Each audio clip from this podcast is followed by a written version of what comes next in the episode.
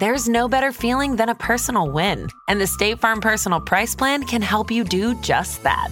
Talk to a State Farm agent today to learn how you can bundle and save with the Personal Price Plan. Like a good neighbor, State Farm is there. Prices are based on rating plans that vary by state. Coverage options are selected by the customer. Availability, amount of discounts and savings, and eligibility vary by state.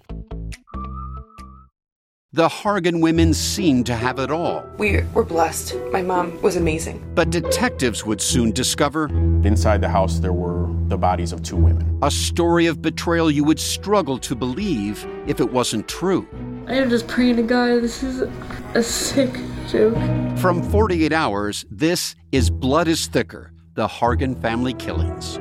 Listen to Blood is Thicker The Hargan Family Killings wherever you get your podcasts. Hear that? It's the sound of someone whacking the ground with a rake. Specifically, they're beating around the bush, which we've done enough of in this ad too, so let's get right to it. The new Moneymaker scratch off from the Ohio Lottery doesn't beat around the bush. Money Maker. Play the game and you could win money up to $2 million. With more than 88 million in prizes ranging from 50 to $500, Moneymaker cuts right to the cash. Lottery players are subject to Ohio laws and commission regulations. Play responsibly. Due to the graphic nature of this case, listener discretion is advised. This episode includes dramatizations and discussions of violence and murder that some people may find offensive. We advise extreme caution for children under 13. Mr. Joseph? Excuse me? Mr. Joseph? What is it? I. Mrs. Mary was having me clear some space in the coal cellar for. for the new tenant tomorrow, and Spit it out! I found it. a bone, I think, sir. Animals get trapped down there often. Just dispose of it. It looks. human, sir. Human? All right, run along. You're not getting paid to play games. Please, sir. If you just come with me, I promise. Albert! This boy thinks he saw a ghost. Go pacify his imagination. It's interrupting his work.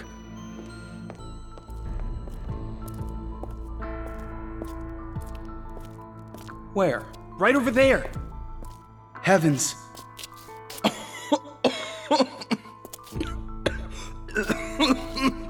Go get Joseph! Run! Tell him I sent you!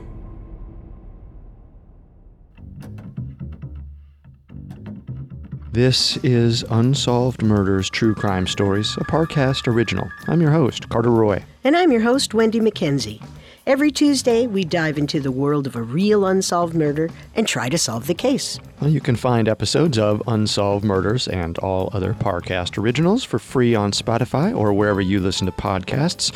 Uh, to stream Unsolved Murders for free on Spotify, just open the app, tap Browse, and type Unsolved Murders in the search bar. At Parcast, we're grateful for you, our listeners. You allow us to do what we love. Let us know how we're doing. Reach out on Facebook and Instagram at Parcast and Twitter at Parcast Network. And if you enjoyed today's episode, the best way to help us is to leave a five star review wherever you're listening. This is our first episode on a murder that occurred in the fall of 1877 at a boarding house at 4 Euston Square, London. This week we'll cover the discovery of an unidentified body, the national media scandal that ensued, and the grueling investigation. Next week, we'll cover the resulting murder trial that shocked England to its core. In 1879, London's population was nearing 4 million people. Industry was booming, immigrants were pouring in, and the city's boarding houses were increasing in popularity. And not just for traveling salesmen and con artists. As the city grew, boarding houses catered to the growing middle class and tried to destigmatize temporary housing. These new homes prided themselves on offering affordable comfort with a sense of propriety, something previously unknown to Londoners. 4 Euston Square was one of these new boarding houses. With its comfortable accommodations, rich design, and warm hospitality, it was the perfect destination for the flourishing bourgeoisie, the writers, artists, and skilled craftsmen flocking to London. Then, in May of 1879, the body of an elderly woman was found buried in the coal cellar of 4 Euston Square, just feet below where its tenants slept.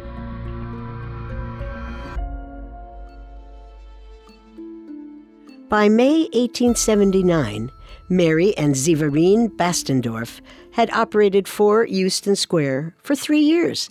They lived on the topmost floor with their four young children and rented out the rooms below to tenants who came and went as they pleased. Mary Bastendorf handled the operations of the house while tending to her family. After losing three of her children earlier in her life, she became a particularly attentive mother to the four that were alive and well. Mary's husband, Zeverine Bastendorf, had immigrated to London from Luxembourg. Along with his brothers, he ran a successful furniture business out of a workshop in their backyard. When the couple purchased 4 Euston Square in 1876, their neighbors feared the impact that a boarding house might have on their neighborhood. However, the success of Zeverine's craft and Mary's operation quickly earned the respect of their watchful neighbors. On the morning of May 9, 1879, things appeared to be business as usual for Mary and Zeverine Bastendorf. The weather was wet and cold. Mary and her maid, Sarah Carpenter, were preparing for a new tenant, Mr. Brooks. Brooks was set to take the largest and most expensive room in the house. Sarah, you fetched the milk and bread? Yes, ma'am. Good. Mr. Brooks is paying for spotless, so I don't want to see any corners cut. Is the errand boy here yet? He needs to come clear some space in the cellar for the coal. I believe the boy just arrived, ma'am. The coal cellar measured just five feet high and ten feet wide, lit only by the sunlight from a single manhole above. As the errand boy, William Stroman, crawled inside the cellar, nothing seemed unusual. Heaps of coal were piled high, bits of trash strewn about. But as he made space in the cellar for the arrival of new coal, his blood ran cold. William unearthed what looked like a human leg, badly decayed, with only scraps of skin clinging on. He ran to the workshop behind 4 Euston Square to alert one of the workers in the workshop, Joseph Savage. Joseph didn't believe the boy. He sent another worker instead of going himself, but the worker soon came back with a report of his own. The limb was, in fact, human, and it was much more than a leg. It was the body of an older woman. She was almost unidentifiable, and pieces of her corpse crumbled at human touch. The body's limbs were detached, and a thin rope was wrapped twice around its neck. The body had decayed so severely it had actually lost any residual odors. Even still, it was a common belief at the time that inhaling the fumes of the dead could be lethal, so Joseph Savage took action. Should we call the police? No! Ask Mary for some chloride of lime. We need to spread it everywhere to kill the odor. But now! The chloride of lime was retrieved, and Joseph spread it around the room, taking great care not to disturb the body or to alert anyone in the residence. A body in the cellar wasn't exactly good for business, but business couldn't just come to a halt. Lord, what is that now? Looks like the coal man, ma'am. Well, he isn't coming in. He can't. Not now. What do I tell him? You tell him that the cellar isn't ready for him, and don't go acting strange. Hello? I've got a delivery of coal for you. I just need access to the cellar. You can't have access, sir. Um, the cellar isn't quite ready for you. What do you mean?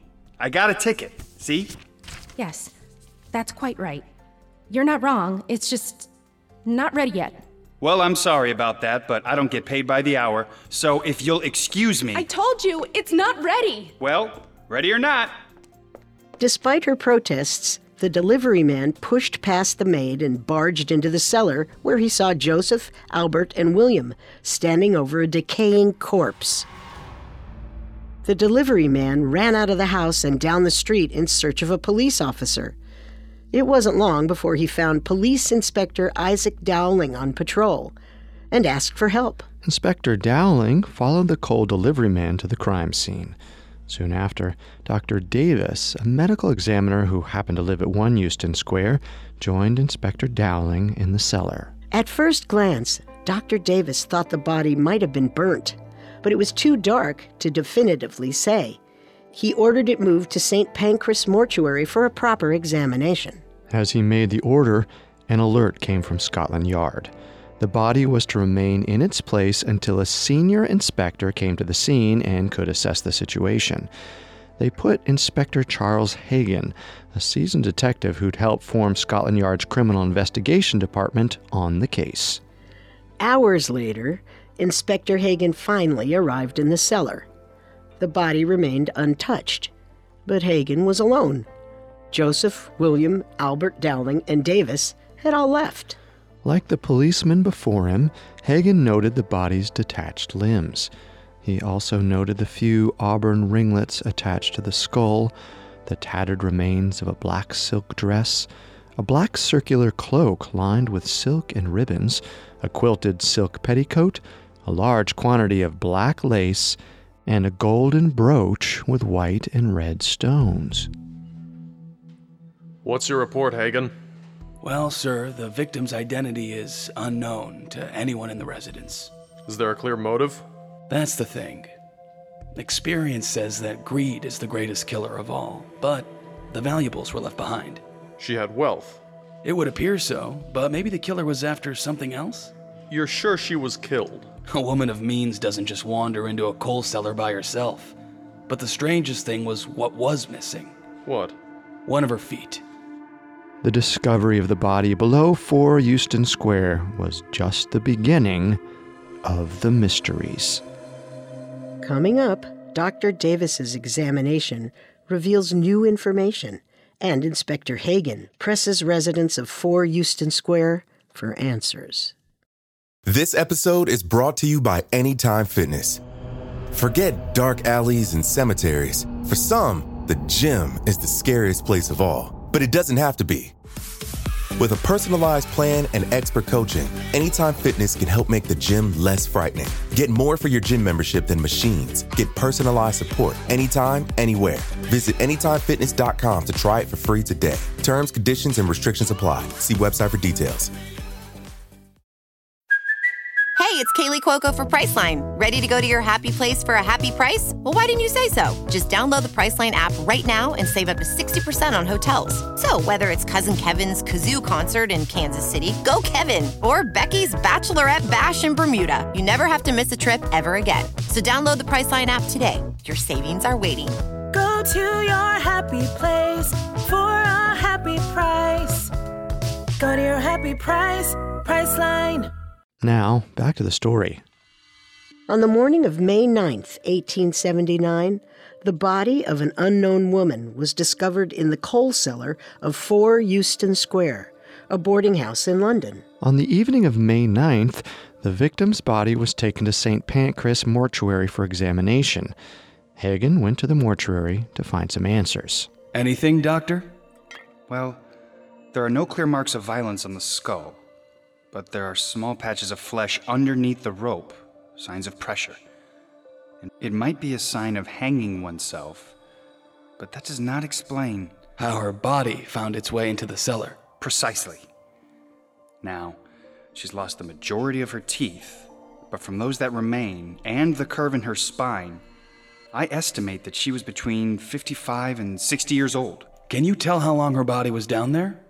It's difficult to say. The brain is semi fluid and the eyes and nose have corroded. Depending on any abetment by rats, I'd say it could have been down there several months or several years. Mm, doesn't exactly narrow down the suspects. With little to go on, Inspector Hagen started his investigation with the closest suspects the owners of the boarding house, Mary and Zeverine Bastendorf. Both appeared mystified by the appearance of the body. I know nothing of the woman. I only make furniture. You acquired the property in 1876, and prior to that, it sat empty? That's correct. I have a theory, though, of what might have happened. Please. She may have been drunk. One night, some time ago, the gate had not been locked, and a drunk woman wandered in. Maybe she was someone like that. Is the gate often unlocked? Well, no. But there has been a precedent. I'm not ruling anything out at the moment. Do you mind if I take a look around? Not at all. Inspector Hagen examined every room in the house, every cupboard, drawer, closet, and trunk, but found nothing that looked out of place. Until. Where does this door lead to, Mr. Bastendorf? Oh, up to the attic. Do you mind letting me in? I don't have the key. Oh, it's open. Just push hard. I'll be out back if you need anything else. But the door was bolted shut. Zeverine had lied to him. Hagen grew suspicious. He forced his way in, but found himself in an unremarkable room, save for a small wicker tray that carried a host of miscellaneous trinkets, including an eyeglass that appeared out of place. The inspector sent the tray and its items to the police station for further examination and hurried off to question some of the men who worked in Zeverine's workshop. No new information was gained from the questioning, though. The men all appeared to be operating under a status quo that raised no suspicion. Outside of 4 Euston Square, however, the status quo was badly shaken. Crowds of people stood outside the house to try and glimpse the horrors they imagined were happening inside. Who knew we had something so sinister under our very noses? I did. A house like that? Inviting whatever filth can afford a night? I said it the second they moved in. And now look. The story of the body found in the cellar rattled the city to its core. Not because a murder had occurred, murder wasn't unusual, but because of the victim's status. The idea that a woman of means could vanish for years, get murdered, and reappear with nobody to identify her terrified Londoners. The notorious Jack the Ripper murders wouldn't happen for almost a decade, so this case was an introduction for the upper class to what was now possible a mirror held up to human nature. Nobody felt safe. And because of that fear, the public's hunger to know everything they could about the case was insatiable. So, when the local papers announced that the body would be put on display, people showed up in droves. The police were hoping that someone might be able to identify the body. An open viewing of an unidentified body was not unusual for the time, but the police were not prepared for the crowds. By day two, the queues were so long that officials were forced to question every person who showed up to determine whether their motivations were honest or voyeuristic. There was no time to waste. There was a killer on the loose. As the proceedings continued, Mary and Zeverine Bastendorf maintained a polite and patient demeanor. So investigators began to expand their search.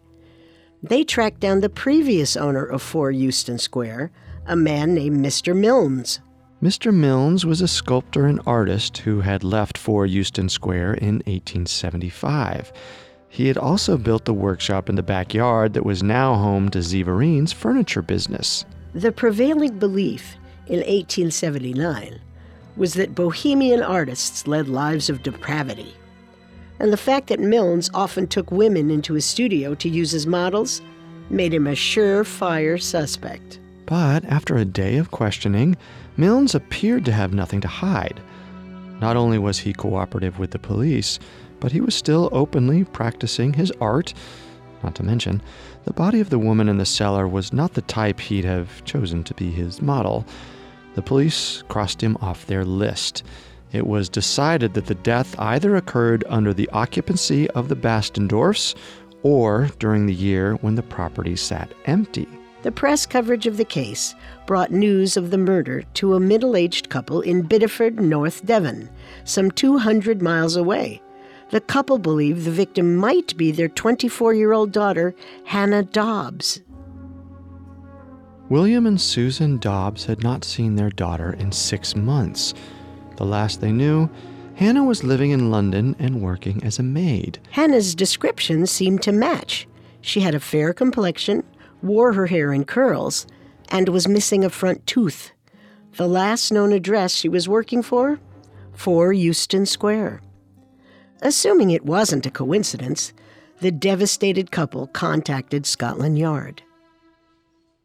I'm sorry to hear that your daughter is missing. Was Hannah in the habit of visiting you at home? Semi frequently. In December, she brought with her two small children, which weren't hers, and a new husband? It was a surprise to us. She never told us she was married. Did she mention her husband's name? Mr. Bastendorf. We weren't worried when we didn't hear from her at first. She told us that she would be traveling to Germany to visit her husband's brother, a Dr. Bastendorf. We assumed she just got caught up in her travels. We started to get concerned when we received a letter postmarked from an address in Euston Square.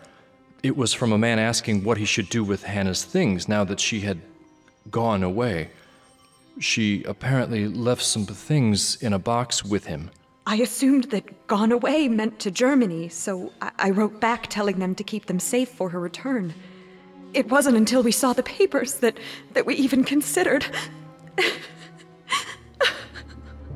Information about Hannah Dobbs hit the papers. With it came rumors of Hannah Dobbs' past theft and sexual promiscuity, as well as a pseudonym she might have operated under Hannah Hazard. Despite the body's suggested age, which had a substantial margin of error due to the amount of decay, the timeline, physical description, youthful clothes, and circumstance all seemed to match up. Hannah Dobbs was the most likely candidate for the body found in the cellar of 4 Euston Square. Until a telegram arrived at Scotland Yard. Inspector Hagen, we received some news about Hannah Dobbs' whereabouts. You're saying she's alive? Very much, sir. She's here in London. She's in prison. What for? Petty crime. As it turned out, Hannah Dobbs' disappearance was coincidental. She wasn't the victim at all. She had only failed to contact her parents because she was afraid of what they might think of her crimes. It was a dead end. Hagen was frustrated by the lack of progress. Someone at 4 Euston Square must have known something. He was hoping to get some answers at the upcoming inquest, a judicial inquiry to determine the cause of death, which, in this case, took the form of a trial by jury. The jury would be comprised of local businessmen, and the trial would be held at St. Pancras Coroner's Court. The first witness to take the stand was William Stroman, the errand boy who first found the body. He explained in detail the discovery. Then Joseph Savage took the stand. He stressed that he had not contaminated the body with chloride of lime. He made sure to only spread around it. His testimony was brief, but appeared to be honest. Then, Zeverine Bastendorf took the stand. What time were you made aware that there was a corpse in the cellar of your boarding house? Around 9 or 10 o'clock in the morning. My wife Mary told me something about it. By the time I arrived, the police were already there. Can you name all of your previous tenants? Many of them, yes. But there has been a lot of them. We rent out almost every room each night, as well as the attic. So there can be a great number of people at any given time. Did you keep the cellar locked at all times? There was a lock, but I don't think it was ever used. I haven't used the cellar myself in about two months. The only other person who would have used its access was a tenant who left more than two and a half years ago. And how do you think the body went undiscovered for so long? Well, I don't recall the cellar ever being cleared out before this. But you never noticed anything odd in the cellar prior to May 9th? Well, about six months ago, around Christmas, I went into the cellar and found a bone. It had some flesh on it, but I thought it was a sheep's bone. I showed it to my wife in the kitchen, who complained about the servant girl wasting a perfectly good half a leg of mutton. What can I say? I'm not a judge of human bones. I threw it back in the cellar. Who has regular access to the house? My brothers, and maybe one of the workmen. But we always keep the gate locked. Zeverine seemed to have a change of heart.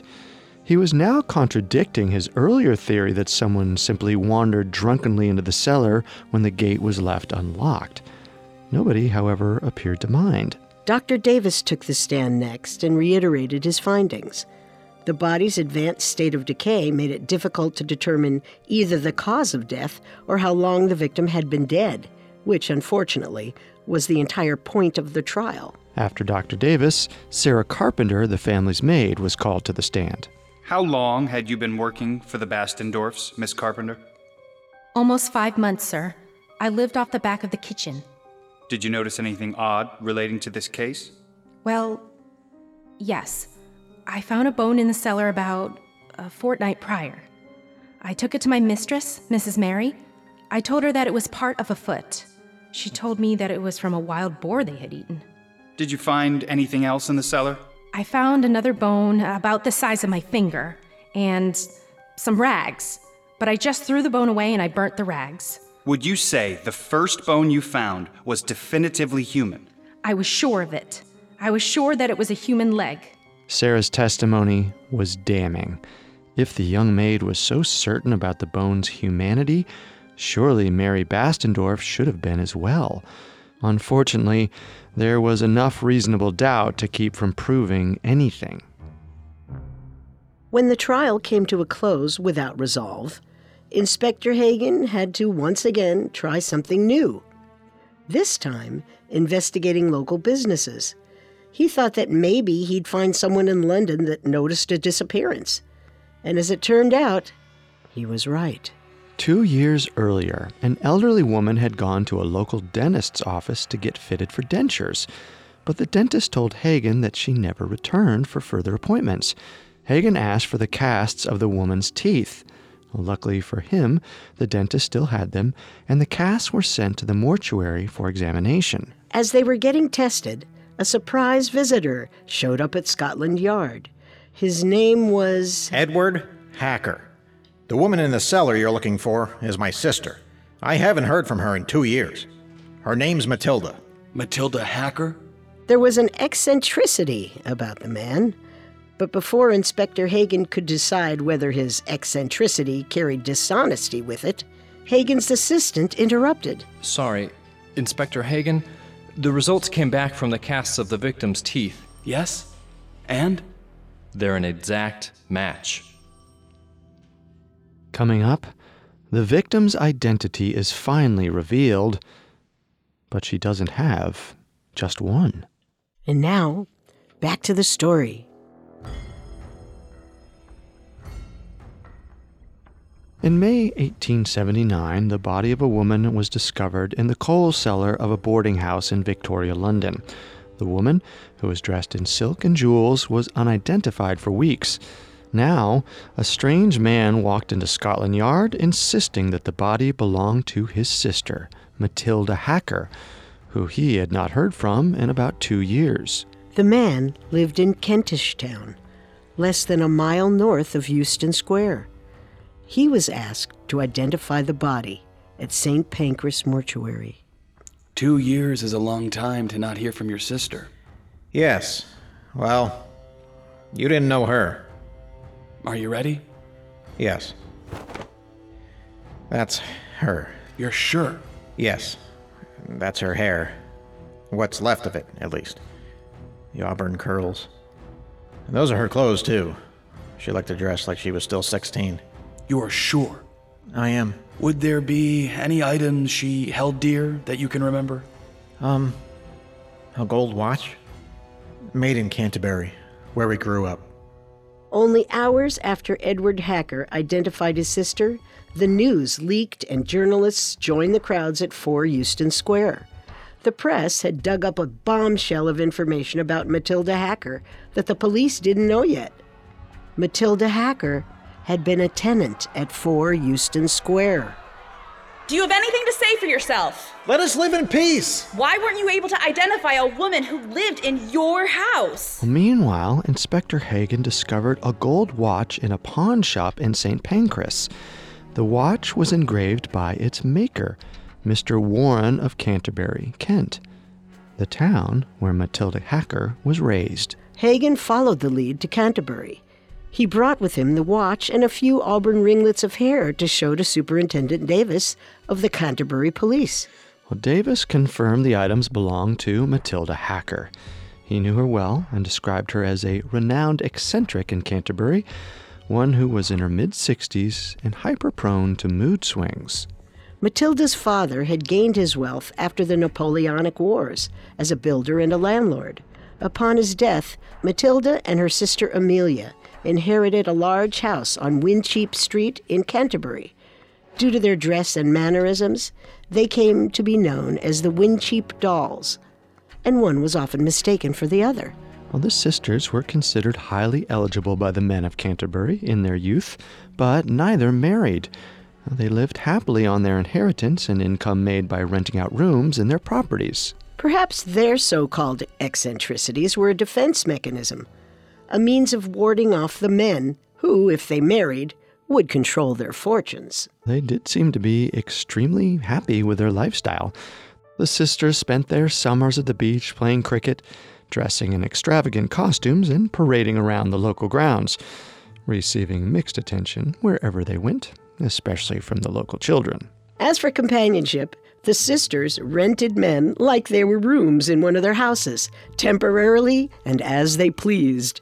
When her sister Amelia passed away in 1871, Matilda Hacker's behavior became even more erratic. She refused to pay her taxes until summoned to court, and even then, she gave the authorities hell. It was clear that alone, Matilda Hacker was a bad landlady. She neglected upkeep and ignored claims from angry tenants, even when the orders came from the court. More and more cases built up against Matilda. As they did, her dress became more unusual, keeping only to blue satin, silk stockings, high heels, straw hats, and feathers. Her hair was always worn in small ringlets so that she looked like a young girl from behind. Matilda's brother Edward tried to help her manage her properties and make amends with those that she wronged. But over time, their relationship became strained. By 1875, Edward was only in the habit of seeing his sister every three to four months. With her brother more distant, Matilda found a new way of avoiding accountability. By the end of 1875, Matilda Hacker was assuming the identity of another woman. She moved to London, to a boarding house in Russell Square, and began introducing herself as Miss Bell. Though a landlady might typically ask for identification from a new tenant, Matilda Hacker made it explicitly clear that she had the money to pay for a room. No questions were asked. It wasn't until Superintendent Davis of the Canterbury Police showed up at the boarding house in Russell Square and spoke to the owner, Mrs. Bridges, that the true identity of Miss Bell was revealed. Evening, ma'am. Are you the owner of this property? I'm looking for a woman staying here by the name of Matilda Hacker. I am the owner, but there's no one here by that name. Maybe another name? She might keep her hair in curls, have an affinity for silks and the finer things. An older woman? And what's your business with this woman?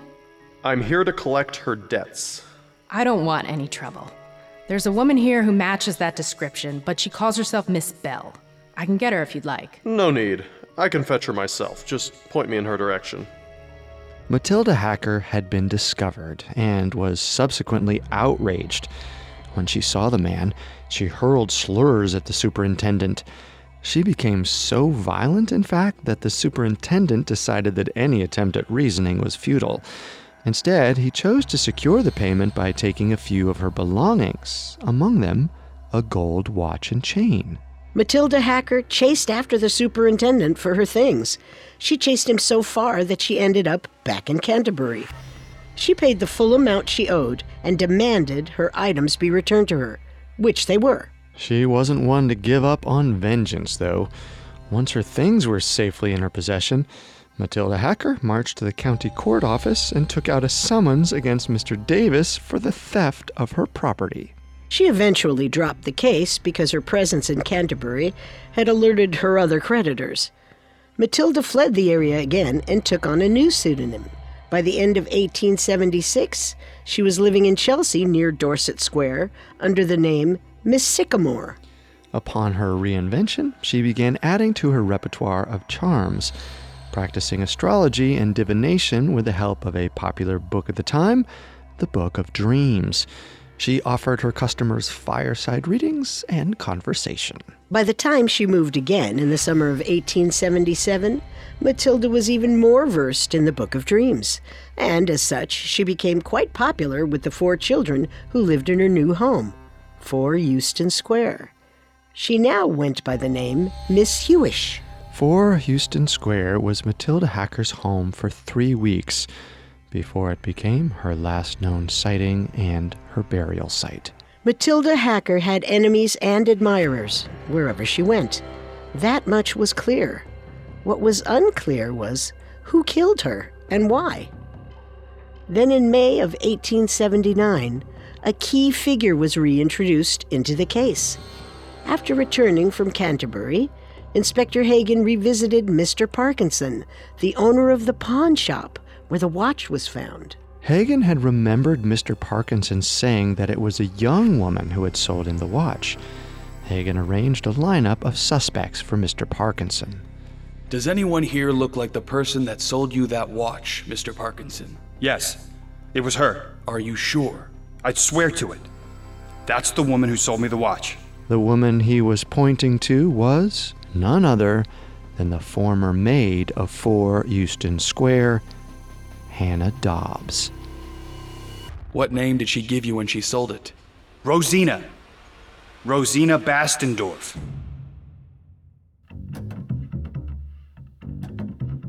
Thanks again for tuning into Unsolved Murders. We'll be back next Tuesday with part two of the mystery at 4 Euston Square. As Hannah Dobbs is put on trial for the murder of Matilda Hacker, the truth to what was actually happening behind the closed doors of 4 Euston Square comes to light. And it's much more than murder. You can find more episodes of Unsolved Murders, as well as all of Parcast's other shows, on Spotify and wherever else you listen to podcasts. Well, several of you have asked how to help us. If you enjoy the show, the best way to help is to leave a five star review. And don't forget to follow us on Facebook and Instagram at Parcast and Twitter at Parcast Network. We'll see you next time. Yeah, if we live till next time. Unsolved Murders True Crime Stories was created by Max Cutler and developed by Ron Cutler. is a production of Cutler Media and is part of the Parcast Network. It is produced by Max and Ron Cutler with sound design by Kenny Hobbs. Production assistance by Ron Shapiro, Paul Mahler, Maggie Admire, and Freddie Beckley. This episode of Unsolved Murders was written by Connor Sampson and stars Carter Roy and Wendy McKenzie.